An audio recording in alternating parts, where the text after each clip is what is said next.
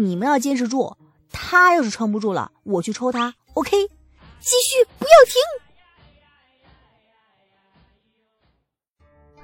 您正在收听的是由喜马拉雅出品的搞笑穿越历史小说《贞观大闲人》，作者贼眉鼠眼，演播欢迎空妙儿姐。第133章，家门不幸。王直悠悠地叹了一口气，大嫂是一个能干人，屁股也大，爹娘都喜欢得紧，但是脾气。你大嫂脾气咋了？刚成亲那几天看不出，后来渐渐发觉不妙，我哥一天被他抽3顿呢。王直仰天悲叹，成亲3天后，他跟我爹娘说，家里以后归他管了，这个家由他来当。爹娘非常高兴，大嫂当家之后，我家日子确实比以前好多了。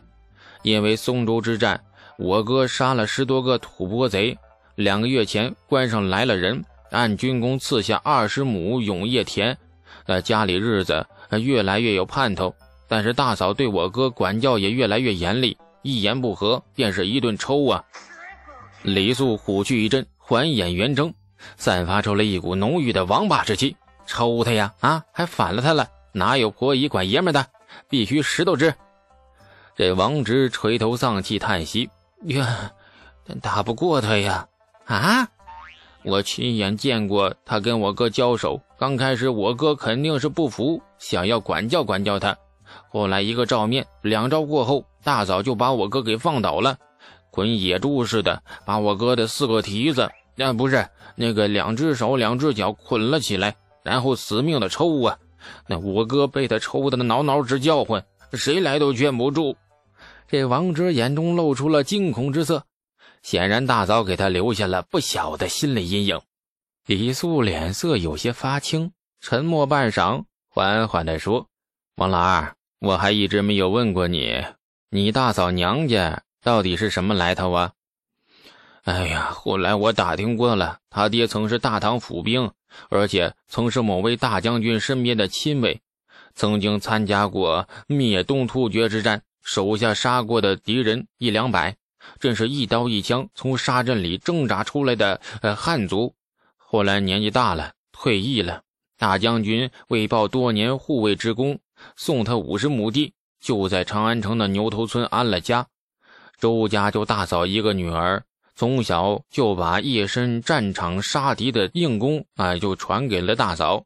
我哥那样的汉子，他一个人可以同时撂倒5-6个。大将军身边的亲卫呀，那可是真正的精兵悍卒，危急关头能够以一敌10甚至以一敌百的变态存在。王庄娶了这家闺女，这余生，算了，王庄还有没有余生还难说呢。知道他的来历之后，那我哥哭的是肝肠寸断，说爹娘坑了他，还不敢大声的哭，被我大嫂听见了，那又是一顿抽。王直神情索然，仰天直叹，想我哥也是曾经的大唐最精锐的陌刀手，一柄丈长陌刀舞的是虎虎生风，然而面对大嫂却连2招都走不过去，实在是家门不幸啊！你哥若过得太辛苦了，要不休了他。李素很迟疑，毁自己亲事倒也罢了，毁别人亲事那可是真正的损阴德。大嫂虽凶悍，却也并非一无是处，我家现在这日子被他操持得很好，顿顿都有荤腥。不知他怎的攒下的钱，上月居然去泾阳县罗马市买了1头小牛，而且呢还说现在开始给我攒钱娶婆姨。我爹娘对他很满意，除了对我凶我哥凶一点，对爹娘还有我和老四都非常照顾。王直神情很复杂，想必内心很矛盾，那一边是深陷水深火热的大哥，一边是家人蒸蒸日上的好日子。李素也很复杂呀，娶了这么一位婆姨，冷暖为人自知。那你哥呢？今天咋没来呢？我哥昨日又被抽了，脸抽肿了半边，没好意思出门。那你来找我有事啊？王直重重点头，眼含泪光地看着他，活不成了，家里太吓人了。我每天都在担惊受怕，生怕惹大嫂不高兴，再把我每天抽三顿。李素，你最有出息，你能不能再帮我在长安找个活啊？干啥都行。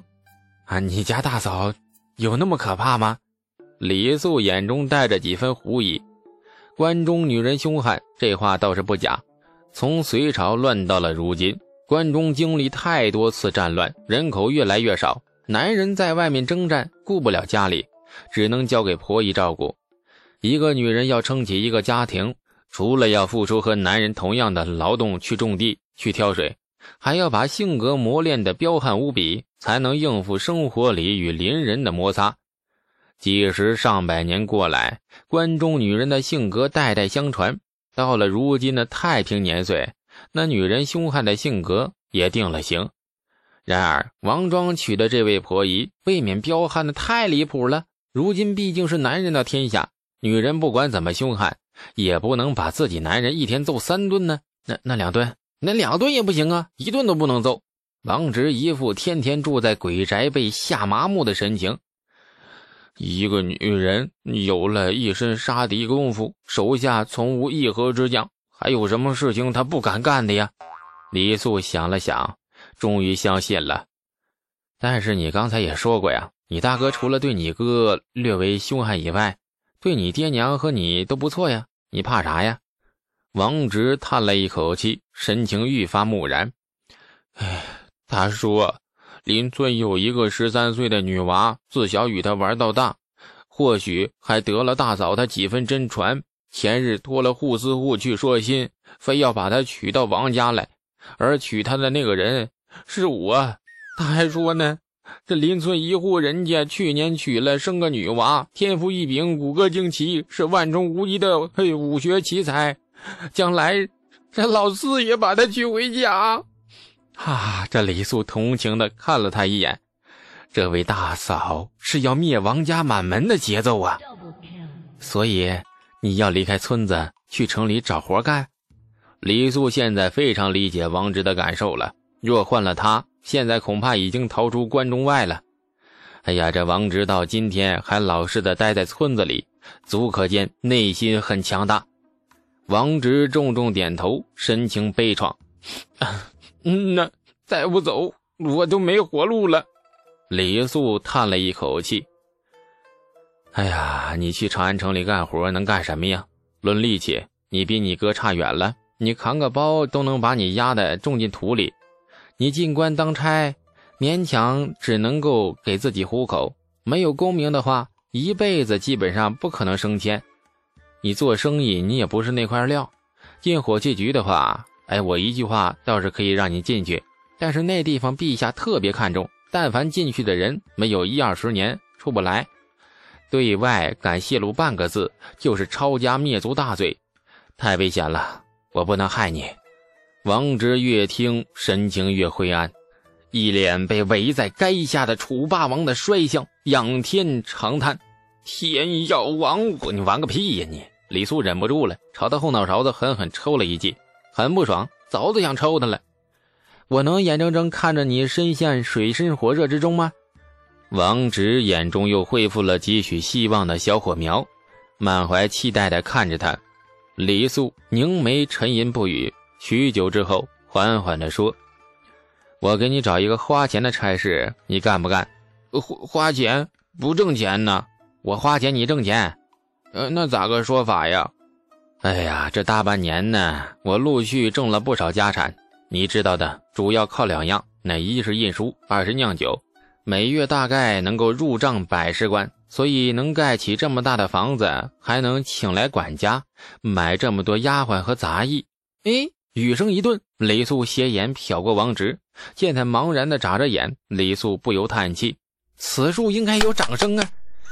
家产渐渐多了，有些事情也该做了，但是我一直缺少一个能帮我做这件事情的人。本来你不是最好的人选，你和你哥出村少，没见过什么世面，也缺少与人打交道的灵醒劲儿。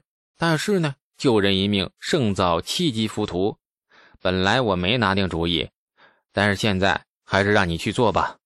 你们王家兄弟里面老四才1、2岁且不说，你和你大哥相比之下，你大哥太憨了，你比你大哥多了几分机灵劲儿。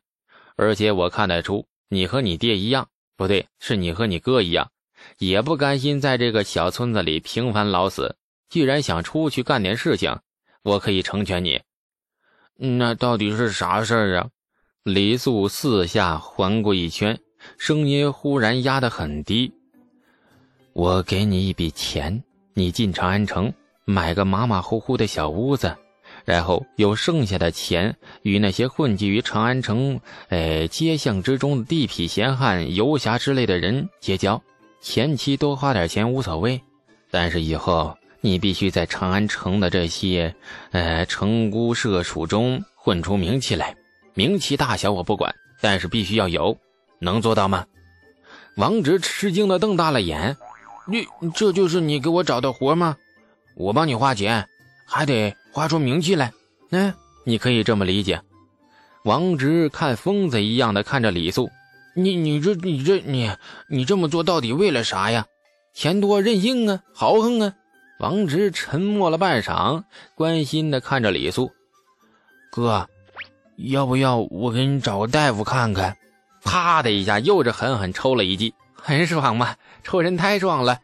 你别管我为啥啊，这件事情你按我说的话一丝不苟的办好，以后包你一世荣华，将来你肯定比你哥有出息。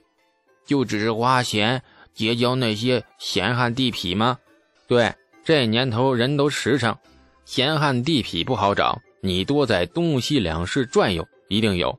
若遇到那种身手不凡又板着一张欠抽的酷脸，以及一副高手寂寞天下无敌的衰样，尤其喜欢背对着别人说话的家伙，你先抽他一顿试试他的本事，不差的话把他带到我面前来。感谢您的收听，去运用商店下载 patreon 运用程式，在首页搜索海量有声书，或点击下方链接听更多小说等内容。